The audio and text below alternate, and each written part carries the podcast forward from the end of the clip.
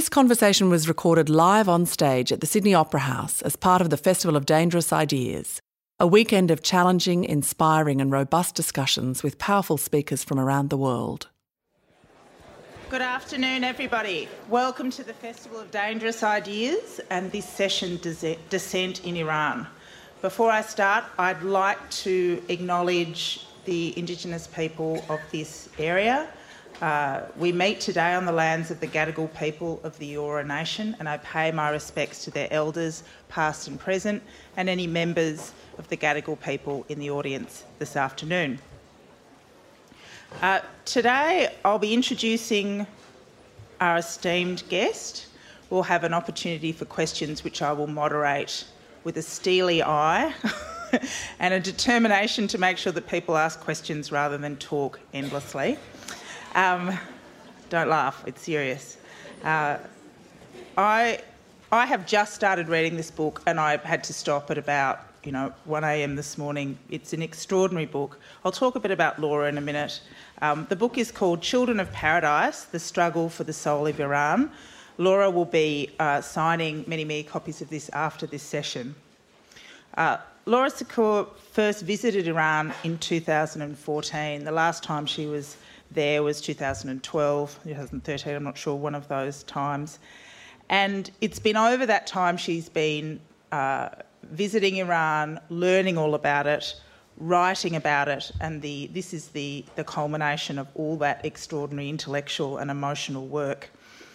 Laura is a very well um, regarded journalist. She's written for The New Yorker, The New York Times, Foreign Affairs, uh, she's worked for the New York Times, the Boston Globe, the American Prospect. She's been a fellow at the New York Public Library's Cullman Center for Scholars and Writers. Uh, she's taught journalism in New York University and Princeton. You can tell she's a New Yorker. um, and like I said, her book is absolutely essential reading, and I'd like to introduce Laura to speak now. Welcome, Laura.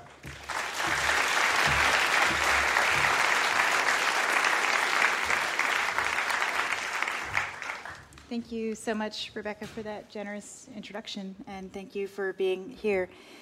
Um, I think it's safe to say that Americans have a sort of special place in our imagination for Iran. Um, in fact, an Australian colleague just last night said to me that he noticed when traveling in the United States that Americans seem to attach a degree of emotion to the discussion of Iran that was surprising to him. Um, I thought about that for a little bit because it occurs to me that my work started from that place, whether or not um, that was what it ultimately sought to explore. I was a child when the Iranian Revolution happened and the hostage crisis, but I think that that moment um, was a sort of indelible one for Americans of my generation and older. It was a time when um, you could call it a sort of loss of innocence. Um, the images that we saw were of angry mobs burning American flags, taking over an American embassy, and parading American diplomats blindfolded. This was something that, as a child, I could not really make head or tails of. But as I discovered when I traveled to Iran, I think for both Iranians and for Americans, that, that rift between these two countries that had previously been allies was like, a, like an ugly divorce. And for children at that time, I think we kind of channeled the emotions of that moment without really understanding what they were about. Um, so, for most of my life, Iran was sort of a no go zone. It was a place that Americans didn't or couldn't travel, and a place that we um, maybe caricatured or, or um, imagined as being sort of dark and, um, and unknowable. And that, when I became a journalist, was something that interested me and that made me curious. By the late 1990s, when I became a journalist, I was also starting to see another kind of story about Iran in the American press. Um, many of you may remember this period, which was uh, coincided with the presidency of Mohammad Khatami. We started to see stories about this reformist Iranian president and about this bulge of youth population in Iran that was yearning for connection with the West, that was um, taking to the streets in protests, that was uh, starting newspapers and writing for newspapers and taking up the field of journalism in a serious and critical way.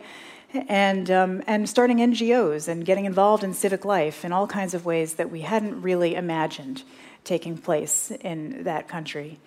Um, so, this transformation from revolutionary state to um, sort of opening and reform was an interesting one to me, not least because some of the main actors, there was at this point a political current within the Iranian political establishment that called itself reformist, that was trying to open up um, the state to a more democratic vision of its, of its purpose. Some of these very people had been involved in the hostage crisis. Some of them were hostage takers, and that was actually the political faction that moved from hardest line to um, a kind of liberalism. So this, this trajectory interested me, and I went to Iran for the first time in the fall of 2004 um, in order to, to see it and better understand it. And I think also at that time, this was not long after 9 11, when the United States started to sort of look outside itself, particularly toward the Middle East and the Muslim world. It was interesting to think about this Iranian reformist project in that context and to understand it as the first real um, Islamic revolution that was now attempting to reconcile some of its Islamic theories of the state with um, an idea of the state that was more Republican. So I thought that I would be looking at that. But when I got there, I found that there had been yet another turn of the screw. It turned out by the fall of 2004, Khatami had been elected in 1997. By the fall of 2004, the people who had elected him and who had supported him and who had entered that civil society space with so much enthusiasm, a lot of them were angry and disappointed.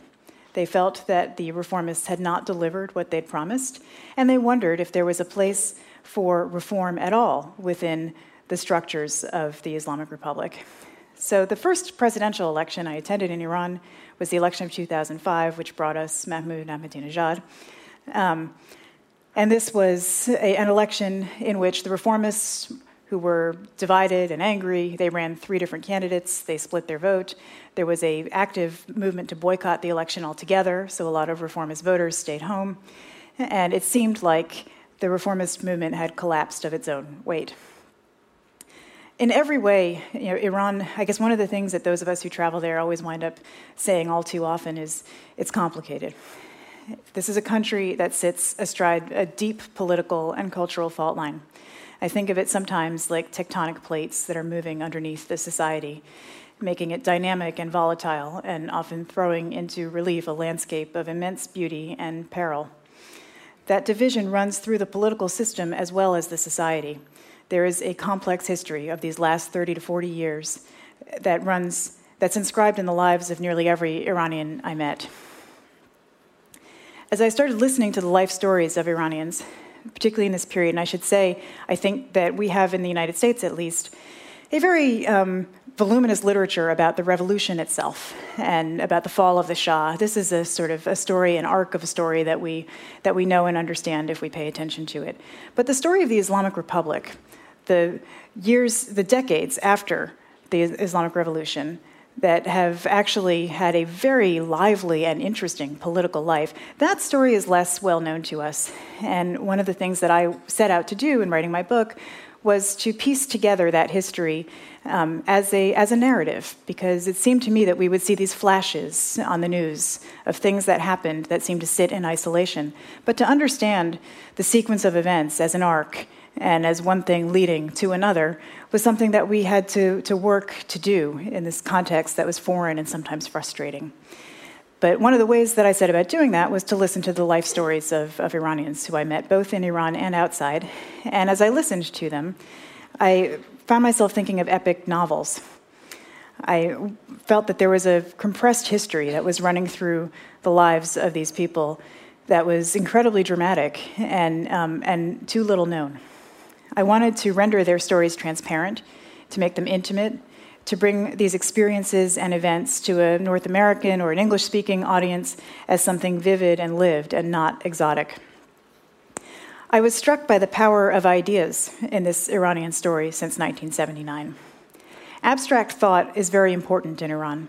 Philosophy and poetry are a kind of native discourse. The revolution was a revolution in ideas as much as in politics, and this intellectual culture really never stopped evolving. In the West, I think we've often thought of the Islamic Revolution as a rejection of the West, um, specifically of the United States. But it's not as simple as that, and nor is it as simple as a revival of Islamic fundamentalism. The ideology of the revolution was not a pre Enlightenment ideology, but one that was profoundly influenced by the Enlightenment and in tension with it. I found that the role of Western thought and Western thinkers in this history was often surprising and serendipitous. You would have Iranian thinkers who would go and study in the West and bring back one philosopher who inspired them, and this philosopher would then be translated into Persian, and suddenly there would be a active and um, and very consequential discussion about Hannah Arendt or or Hobbes or whoever it might have been at that moment who was being transmitted. I was also surprised by the role of analytic philosophy and pragmatism under the Islamic Republic, but that's another long story. The political history in these years is far less tied to religion than you might imagine, and more shaped by the prerogatives of power. This should be familiar from other utopian state projects and other autocratic regimes, from which the Iranian one doesn't really stand so far apart after all. So, in order to understand this history, I began with the revolutionary generation, with intellectuals who were to make the transition in their own lives from revolution to reform. And I was struck by the role of identity in the revolutionary story as I got these, mainly these men, to tell me about their engagement with the revolution itself. One of the people whose stories I tell is a man named Ali Reza, who um, seemed to me to be to literally embody the cleavage in his society. He was somebody who, through um, the vagaries of his family history, had grown up poor and devout in a um, sort of down at heel part of South Shiraz, but who had cousins on the other side of his family who were highly educated and secular. Um, his story is really the story of how political Islam gave him a purchase on the radicalism of the day in the 70s and allowed him to, um, to see himself as, as an engine of, of history, as somebody who was making history instead of being shaped by it. Um, another person whose story I followed in those years was a guy named Mostafa Rokhsefat, who came into the revolutionary movement with the goal of defining a new literary and artistic voice that would be distinctly Iranian, because he felt that Iranian literature drew too much on Russian literature, that Iranians read Russian literature at the exclusion of their own, and that um, the, per- the intellectual culture and the literary culture had been largely secular, he wanted to find a space for Islam in the literature that would be forward looking and, um, and exciting. So his story is actually quite an interesting one. He winds up starting um, what he calls an artistic army at the time of the revolution, people who he sends out to make films and draw up posters and to sort of set a, um, an aesthetic for the revolution. That organization gets co opted by the state, so he turns and starts another organization, which is a journal of ideas. And that journal of ideas becomes ultimately the vector of um, ideas that are quite critical of the revolutionary state and become the germ of the reform movement. There's a philosopher who's very significant to this whole chain of events named Abdul Karim Soroush, who starts out as an acolyte of Ayatollah Khomeini and a student of Islamic philosophy who then goes to England, studies philosophy of science, and eventually um, embraces a kind of liberalism.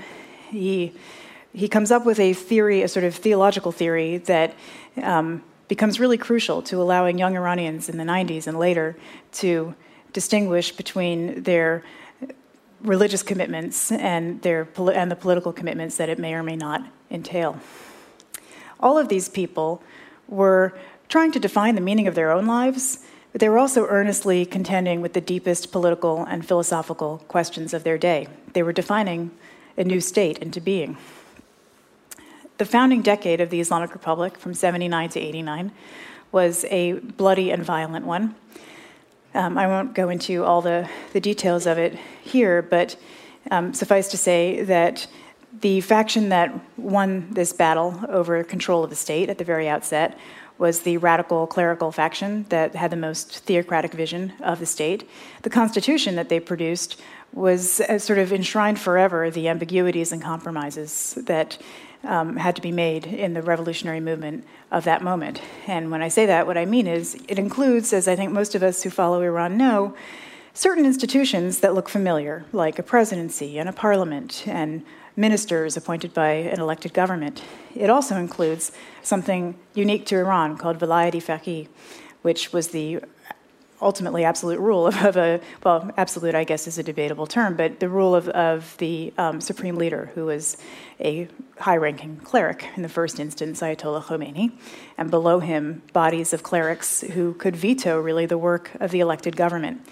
So, this constitution is a document that has tensions embedded in it, and those tensions have defined the development of the state. There have been a number of times when the elected leaders have attempted to expand the realm of power that is accorded to representatives of the people, and they find themselves in a tug of war with the theocratic institutions that sit above them. And furthermore, with a deeper security apparatus that's connected to those institutions. And by that I mean the Revolutionary Guard, the intelligence ministry, uh, the judiciary, some institutions that actually don't answer to the Republican government at all. So, by the end of this first decade, in order to establish and, and kind of firm up this new theocratic state, um, there are political struggles. There are a number of political forces who get completely either decimated or expelled. The secular left is decimated. There are parts of the revolutionary Islamist movement that are cast forever beyond the pale.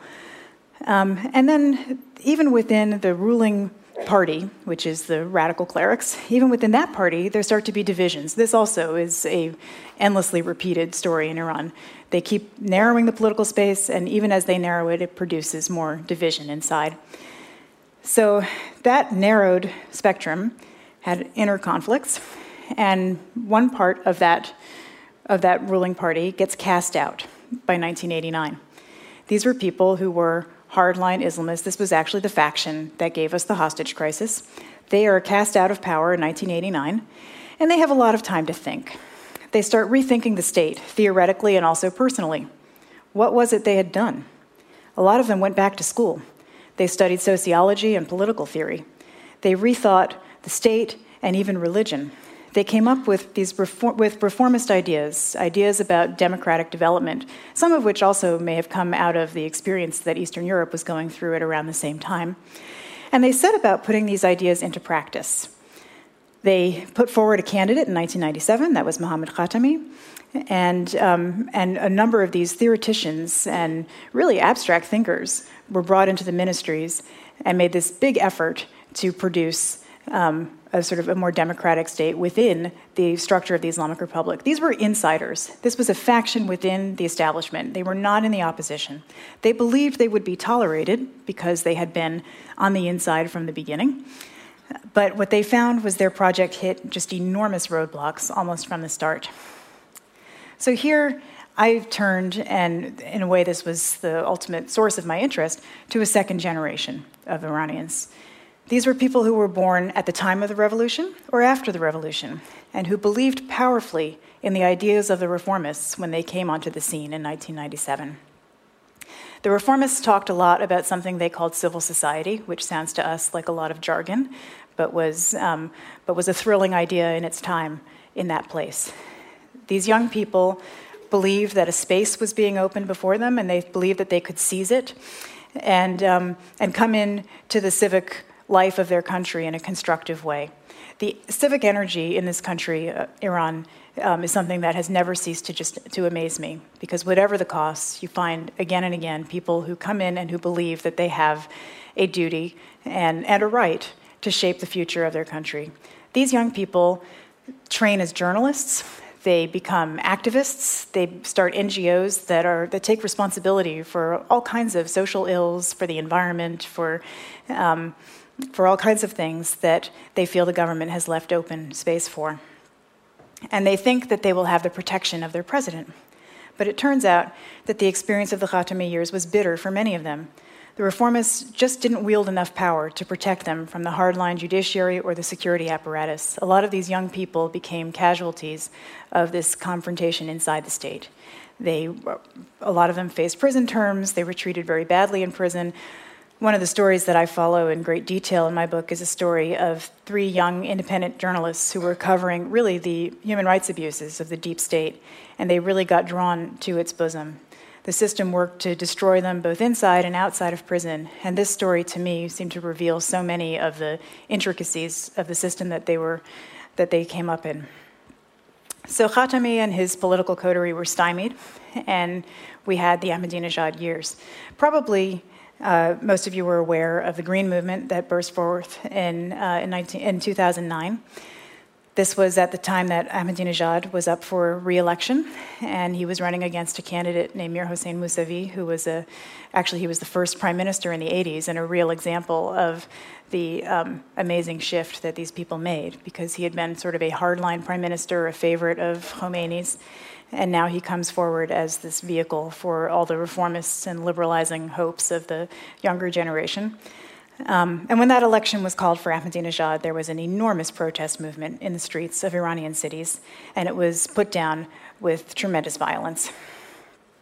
Um, my contention, both in the book and elsewhere, has been that although we in the West have often talked about 2009 as a sort of spontaneous outpouring of, of anger or a response to a particular election or a uh, Twitter generated revolution, it was in fact something quite predictable for those of us who have been spending time following the fortunes of the reform movement in Iran. It came out of um, it came out of that movement, which had pretty deep roots, including intellectual roots. It had politicians, people who were um, who were quite knowledgeable in how to organize that population. It was not a flash in the pan. It was something that arose from uh, from real social forces in Iranian society. And when it was put down, what was put down was not a flash in the pan. It was something much deeper and broader and much sadder.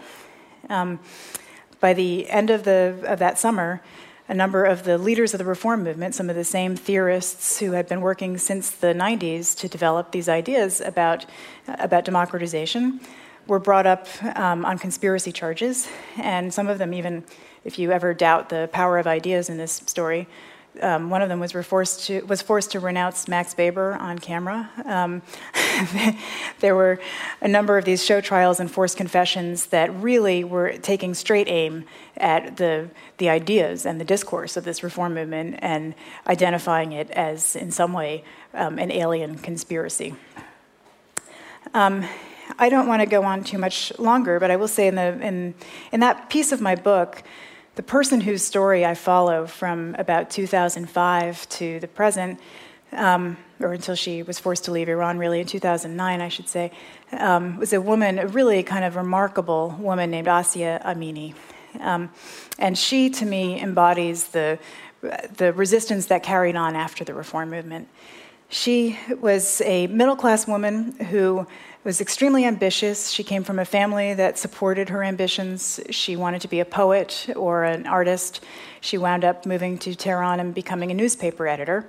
And her trajectory, I think, for a lot of, of Western women will not sound unfamiliar. She, um, she wanted to be an editor and a writer. She was extremely enterprising. She took every assignment she was um, she was offered, and everything that she could. Anytime anything exciting was happening in her region, she was she was there, and she wound up getting um, really plum assignments in the sense that she was running sections of newspapers as a young single woman, which was not something that ordinarily happened at that time and place. And she was proud of herself. She also knew that there were people who didn't like to see a young woman in that role or didn't like to answer to her, but she was she never seemed to have a sense that her life would be limited.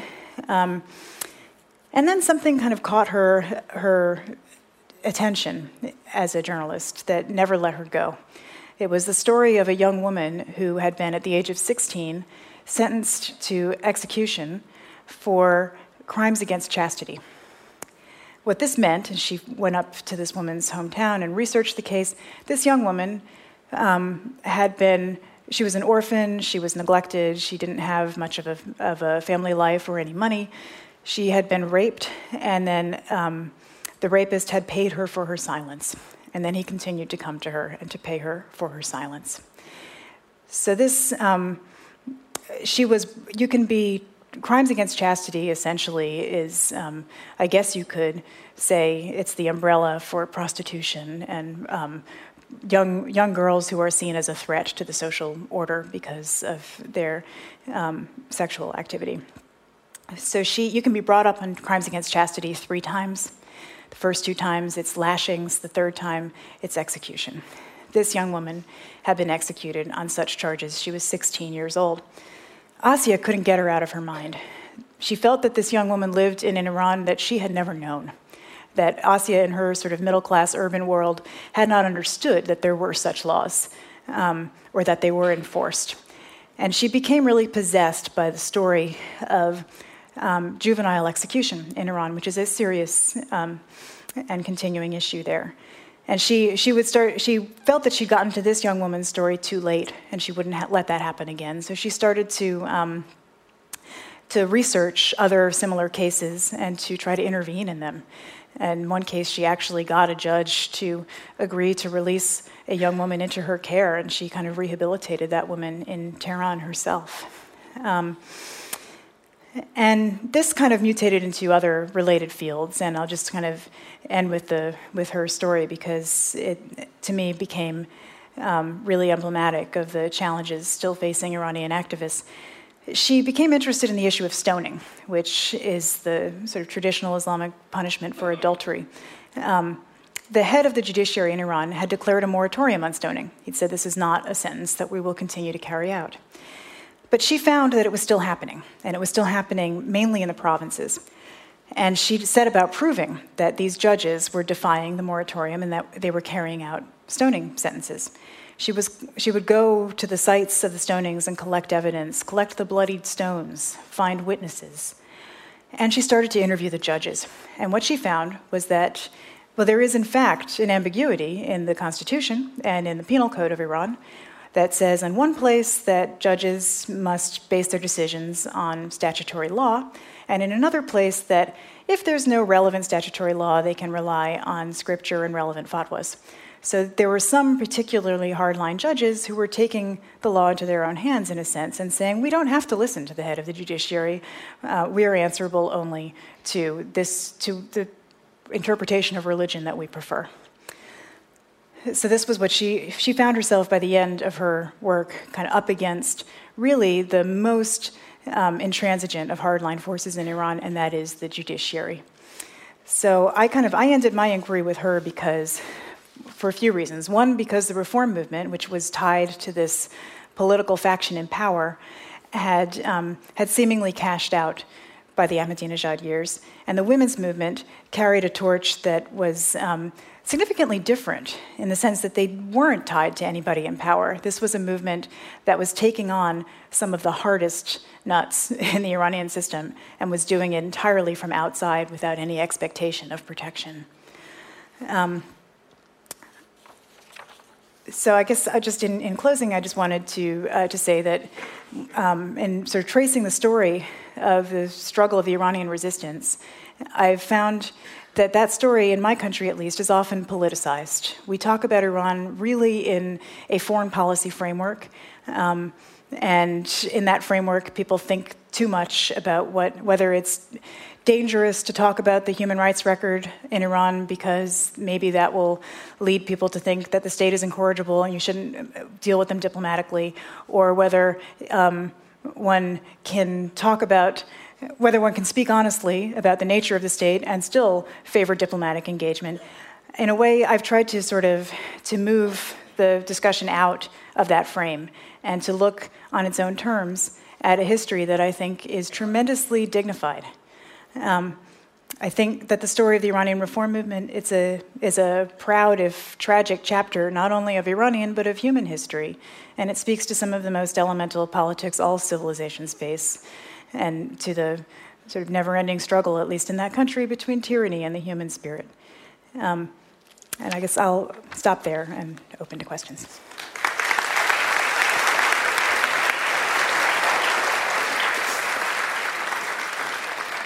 Hi. Um, I was wondering when you talked about the radical Islam versus in how it's played a role in Iran. I'm a, I'm a Sunni Muslim, and Irani Iranians follow a much more strict interpretation Shia, Shiite Islam. How do you, in your opinion, does that have any bearing on how they view Islamic theology, how they view certain rules, such as, for example, stoning? For us Sunnis, we it's not something we particularly say, oh, this is fine. But I understand in the Shiite sect, it's something which is very much like, yes, this is, a, this is the radical interpretation. So, what role do you think that plays in the idea, Islamic ideology which they perpetuate to follow within the government, within their everyday life? I don't know if it's fair to say that Shiism is by its nature stricter than Sunnism. I think it really depends what um, what Sunnism one follows. I think there are um, there are certainly varieties. I hadn't uh, known of stoning as being solely a Shiite practice. Not solely, but um, something which is more. Uh, it's something that that at least from what we've seen or at times been seen is something which is more. It's all right. It's a practice. It's it's fine. It it what what would my understanding's been, at least? I think the major difference that you see with Iran is that you have a theocratic state where this is the law of the land and not. Um, I, I, know that in some in some countries stoning takes place almost as a it's a almost community. It's it's almost like a community action. It's not legislated in that way. Of course, in Iran they've legislated against it, but are still carrying it out in some parts. I think. Um, what you do see, Vilayat Faqih, the structure, the structure of the government, is clearly something that would emerge much more naturally out of Shiism than out of Sunnism because of the hierarchical nature of authority in Shiite Islam. Um, but whether the Islam itself is stricter than any other version, I don't, I don't think there's really um, grounds to say. Thank you for your question. Uh, the next gentleman at number two, and then we'll go up to number one in a sec. Uh, hello, my name's Andrew. Um, I'd beg to differ with the previous questioner regarding um, the fanaticism of Sunni or Shiite. Um, there is a concept in Islam called ijtihad, which is basically creative reasoning. So we saw many contemporary and modern interpretations of relevant questions to modern society, which Iran addressed, such as birth control and so forth. Um, what what is the American opinion, or the contemporary modern American opinion of Islamic role in revolution, taking into consideration that Islam has, especially in the 19th and 20th centuries, being seen as a anti-colonial movement and I tend to also see an American negation of the overthrow of the democratically elected government. So, could you just refine your question? You want to okay. know the modern American view on on Islamic revolution in regards to the overthrow of the Islamic. Oh, sorry. In in regards to the overthrow of the democratically erected regime of Mossadegh back in 53, we don't see a whole lot of concentration upon that. Okay. okay. Laura, do you feel you can answer that question?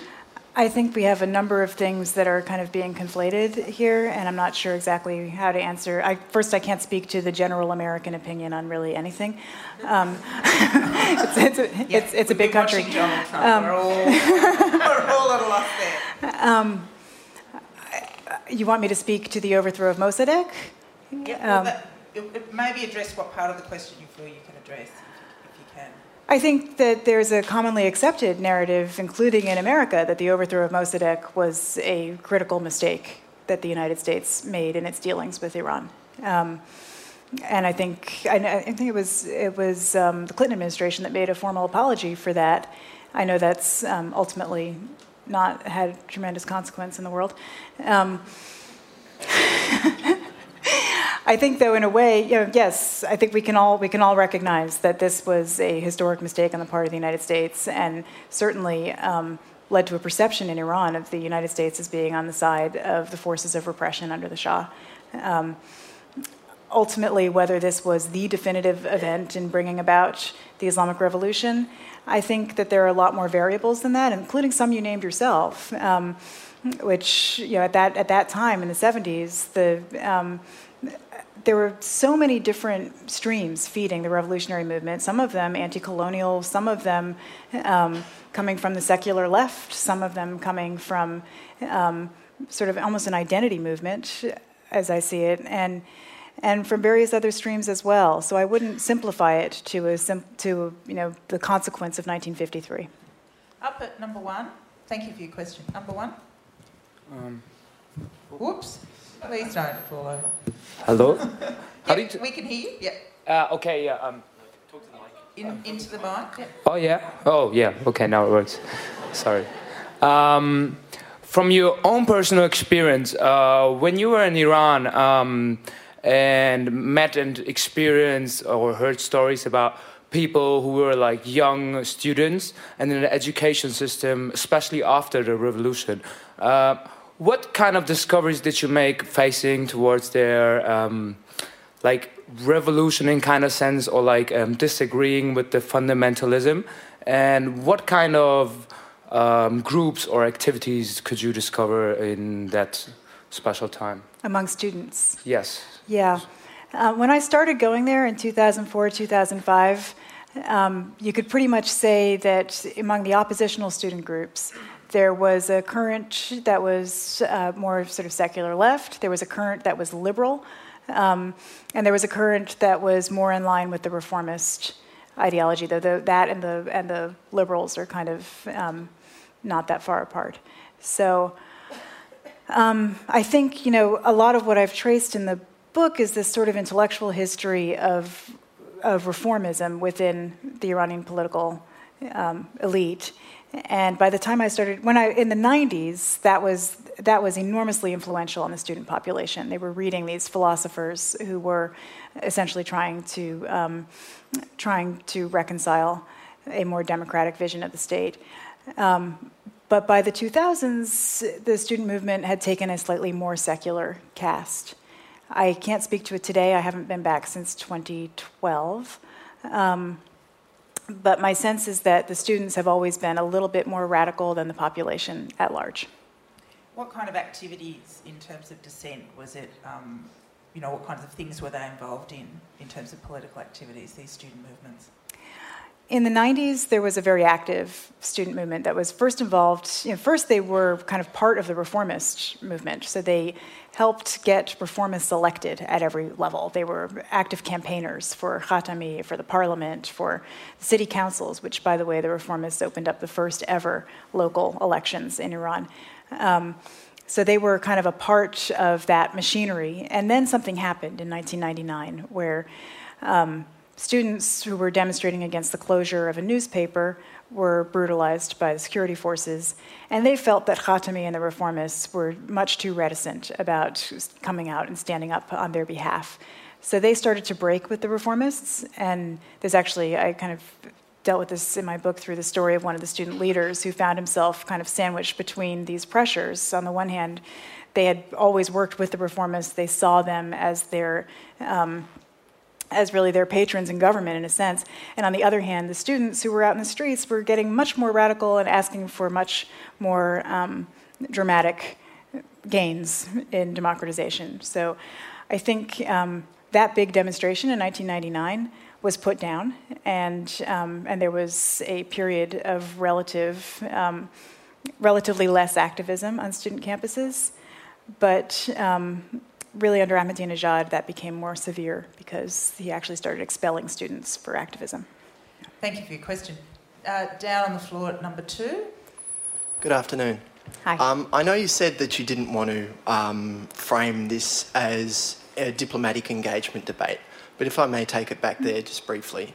Um, given the rise of illiberal democracies and the importance of economic growth to autocratic regimes and their social contract, uh, do you believe that the coming economic liberal, uh, liberalisation of Iran will, res- will result in a resurgence of reformist ideas, or rather, a are we in danger of entering a sun- period of sunshine policy towards Iran, which would possibly harden the mm. regime?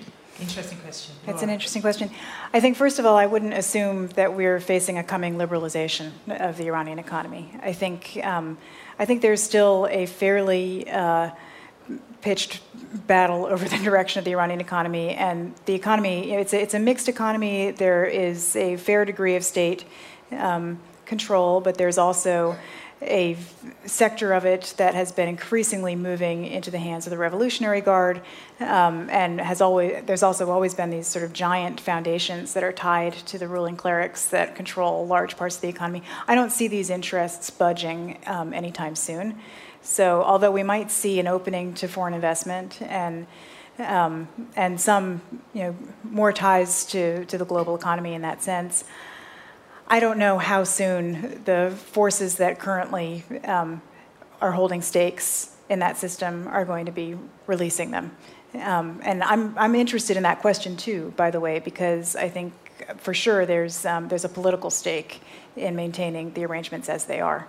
Um, and there's, I think, long been a fear on the part of the ruling elites that um, that greater economic openness would ultimately lead, um, if not toward deeper ties with the West, just toward the empowerment of the Iranian middle class in a way that is uncomfortable for the for powers that be. Just out of interest, or does Iran have any kind of big resource deposits, or what? What's its um, oil? Oil. Oh yeah. And gas. Oil, yeah. oil and gas. Any yeah. other industry? Um, well, it, its economy is highly dependent on oil and gas. So that's that's another issue. It's a country that, especially under Ahmadinejad, they um, they've done a lot of importing that has deluged some of the local industries, and um, yeah, it's that's where it stands. And the opening of, well, you will put the opening in, in inverted commas of Iran to foreign investment. What has that been primarily also in oil and gas or other things? It hasn't really happened yet. Hasn't happened yet. Um, the sanctions have ostensibly been lifted, but there's still a battery of sanctions that are U.S. sanctions alone that are not um, slated to be lifted, and there's also just still a lot of anxiety around doing business with Iran because what sanctions remain in place are very complex, and it's very easy to run afoul of them without knowing it. So there's been a lot of um, of nervousness and, and anger around that too. By the way, the Iranians feel that it's uh, that the Americans have not been giving people confidence that they can invest in Iran. Um, so, yes, really, the uh, it's the energy sector that is most that would be most in need of foreign investment. Uh, up, upstairs to number one. Thank you for your time. You mentioned earlier um, the impact of analytic philosophy. Um, I know you said that was a longer conversation, but I was wondering if you might be able to elaborate briefly on what you think the impact has been there.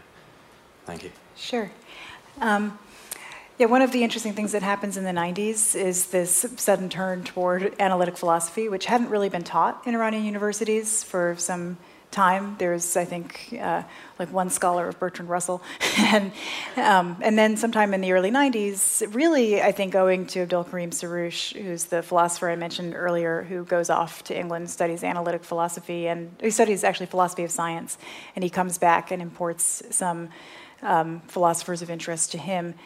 And it became something that um, there was a journal at that time called Kian, which was largely devoted to Soroush's thought. It was a philosophy journal that had a circulation that um, that would surprise most of us, at least in America. Um, and that started translating and publishing um, Anglo American analytic philosophy. And from what I understood from Iranians, the appeal of it was that the continental tradition is so explicitly tied to European history the analytic tradition sort of offered a slightly more um, a slightly more transferable vocabulary, and um, and also one that was a little bit less uh, less overtly political, which can be helpful in a situation um, of repression. So.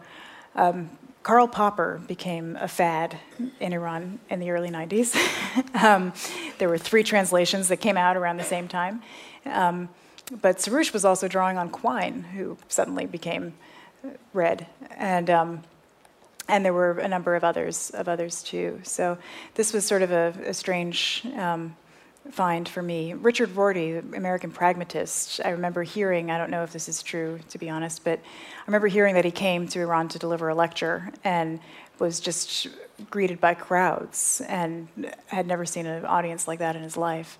Of course, in 2009, when they brought up the Green Movement on uh, sedition charges, they named Rorty as a CIA conspirator. So. Collaborator. What parts of Max Weber were required to be repudiated? I'm fascinated. Specifically, um, this particular reformist thinker, and I think some others too, they had argued over which Weberian classification of state Iran could be said to be, whether it was a patrimonial state or a sultanistic one. And um, this philosopher was forced to say on camera that it was wrong to put Iran in any of those categories because this was a religious state which was not accounted for in Weber. uh, down at number two, please. Hi, um, I had a two part question. You've talked a, a lot about uh, dom- democratization in Iran and theocratic rule and how the two um, conflict with one another. Do you think the two can coexist? And if so, is there a precedent for that? Um, the second part of the question was I spent a lot of time studying in Turkey, and in the late 20th century, they tried to democratize the country and kind of let go of that religious rule. And recently, with the rise of Erdogan, we're seeing how religion is creeping in as a way of kind of controlling the government and the population. Do you think that a population where there is a majority of one religion, in Muslim in that case, do you think theocracy can ever completely escape from the judicial and governmental system? Um, question complex. Yes. so the, the very question of whether this theocratic structure of state, Vilayet Faqih, in the case of Iran, can coexist with, um, with democratic rule, that is, that's been the struggle of these people's lives. And most of the people who are identified as reformists, um, at least in name, they are arguing for that coexistence. They're basically saying you can have your theocratic structure, but we can reduce its role in a sense and increase the role of the people to a degree where uh, you know, almost like a constitutional monarchy. Um, that hasn't gone over well with the people who truly believe in Vilayet Faqih, and I think you can understand why. Um, I think for those who, who hold that this really is the form their government should take, um, it's not acceptable to reduce the authority of the religious forces. So um, I don't know. You know, I think in a way, my, my view of this doesn't really much matter. What matters is how they work this out in Iran. Um, the fact is that the constitution that they have strongly favors the theocratic forces um, because ultimately they hold um, veto power. And What's the um, what is the mechanism to change the constitution? Is there a referenda? They can try to. Uh, they tried to do it through Parliament actually when Khatami was president, and that failed predictably. Um, yeah, they would have to amend the constitution probably. Um, or else, ex- I think there was an expectation early on in the reform years that just a sort of um, a conversation among equals of goodwill could ultimately, you know, lead to some kind of compromise. And that turned out to be a strongly misguided assumption. The, the watchword of the reform movement at the beginning of its main, um, of its main uh, theorist, he, the guy who actually was forced to renounce Weber, was um, pressure from below, negotiation at the top. And the negotiation at the top was really where it all broke down. And the second part of the question? The second part of the question was uh, um, I'm sorry, you referenced Turkey and the question was. So, could you just repeat it very briefly? Yeah, so in, in a country where there is majority one religion, do you yeah. think there can ever be a government and a constitution that doesn't render it with significant power? Mm. I think that we probably have some examples of that. Um, I don't think it's. I don't think it is necessarily the case that it should be institutional. That it would be institutionalized. That that one religion would have excessive power on the other hand, you know, one thing that even the reformists always argued for, and that is certainly the case in my country, is that um, where you have that strong majority religion, people bring that faith to holding public office, and that becomes a part of the political discourse, even if it's not institutionalized there. We have um, only about, thank you very much for your questions. We only have four minutes, so um, we're going to see how far we get. So make your question brief, and, and Laura also make her response brief. Up to number one. Hello, good afternoon. Thanks for your time. How much does the pre Islamic past of Iran, which is the Persian Empire, uh, play a role in influencing the mindsets and behaviors uh, and the foreign policy of the middle classes of Iran? And do you think the uh, historical rivalries and the sectarian rivalries of Arab versus Persian Empire and the Shiite versus Sunnis play a role in the lives of middle class Iranians, just like me and probably you. Thank you. Can you answer that like yes or no, or maybe, or you know. it's complicated? I mean, I think you can't tease these things apart, right? This is one culture, and it includes pre-Islamic and Islamic influences. It includes um, it includes those historic rivalries and that historic sense of identity. And I, I think yes, that is that's unavoidably when you visit Iran, you feel very strongly that these are parts of the culture and they're parts of people's daily lives. Um, to take them totally apart and to say, you know, this influence is, is legitimate and this one isn't, you couldn't do that. It's all interwoven. And, um, and that's one of the, of the great charms and beauty of the country. Okay, we will, I think maybe only have one more question. We'll see how we go. So, gentleman number two. All right, thank you for that. Um, okay, so I guess looking at country building uh, events are really what shape a nation. Um, when it comes to the 50s and Mossadegh being overthrown by the CIA, when it comes to the 70s and 80s, where you've had revolution and you know the overthrow of the monarchy at that time, through the more recent descent, do you think the intergenerational um, change is probably the only thing that's going to actually cause change in Iran? Because at the moment, you know, if you've had hundreds of thousands of people, you know, die, for example, in the uh, Iran-Iraq war, is it things like that which are holding, you know, um, progress away from more traditional aspects of Iran. Yeah, I'm glad you asked that. That's something I meant to get to in answering a previous question and somehow didn't get there. Um, yeah, there's a huge generational shift that's taken place in Iran, and that can't help but shape the future. Um, you have, I think, the, the post revolutionary generations must now be reaching a majority. I mean, there's not. Um, that pre revolutionary generation whose defining experience was the revolution can't hold power forever. And as these people who have grown up under the Islamic Republic and whose primary motive is to improve life as they know it within that system are going to be just by the force of, um, of time replacing um, their elders in positions of power. The question is really, I mean, there are there still will be um, people who, I mean, Ahmadinejad was a young man who really had a mindset that came out of 1979. I mean, he was not, um, you know, the age of, of Rafsanjani, but he was somebody who you could pretty you could hear the echo of the rhetoric of the very early days of the revolution. So it's not only older people who share one mindset and younger people share another. Um, but I think that it would be hard not to be hopeful for the future of a country that has such a sort of dynamic younger generation moving through. Sorry, I only have 20 seconds, and that's certainly not enough for another question. I do apologise. If you had a question, like I said, four or five copies of the book, and you can uh, you can answer the ask the question when Laura will be signing this book, Children of Paradise: The Struggle for the Soul of Iran. I want you to put your hands together and thank her this afternoon. If you enjoyed that talk, please subscribe to our iTunes channel for our fortnightly podcast.